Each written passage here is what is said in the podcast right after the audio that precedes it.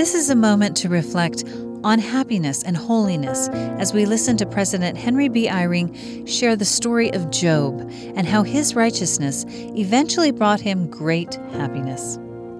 We know that Job was holy from the introduction we have of him. Open quote. There was a man in the land of Uz whose name was Job, and that man was perfect, was perfect and upright and one that feared God and eschewed evil, close quote. Then Job lost his wealth, his family, even his health. You might remember that Job doubted that his greater holiness, gained through great adversity, had qualified him for greater happiness. It seemed to Job that holiness had only brought misery. Then, after Job repented of calling God unfair, Job was permitted to see his trials in a higher and holier way. He had repented.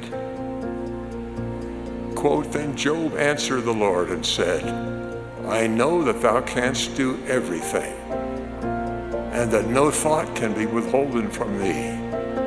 Who is he that hideth counsel without knowledge? Therefore have I uttered that I understood not, things too wonderful for me which I knew not. Hear, I beseech thee, and I will speak. I will demand of thee, and declare thou unto me. I have heard of thee by the hearing of the ear, but now mine eye seeth thee. Wherefore I abhor myself, and repent in dust and ashes. After Job repented and so became more holy, the Lord blessed him beyond all he had lost. But perhaps the greatest blessing for Job was to have increased in holiness through adversity and repentance. He was qualified to have greater happiness in the days he had yet to live.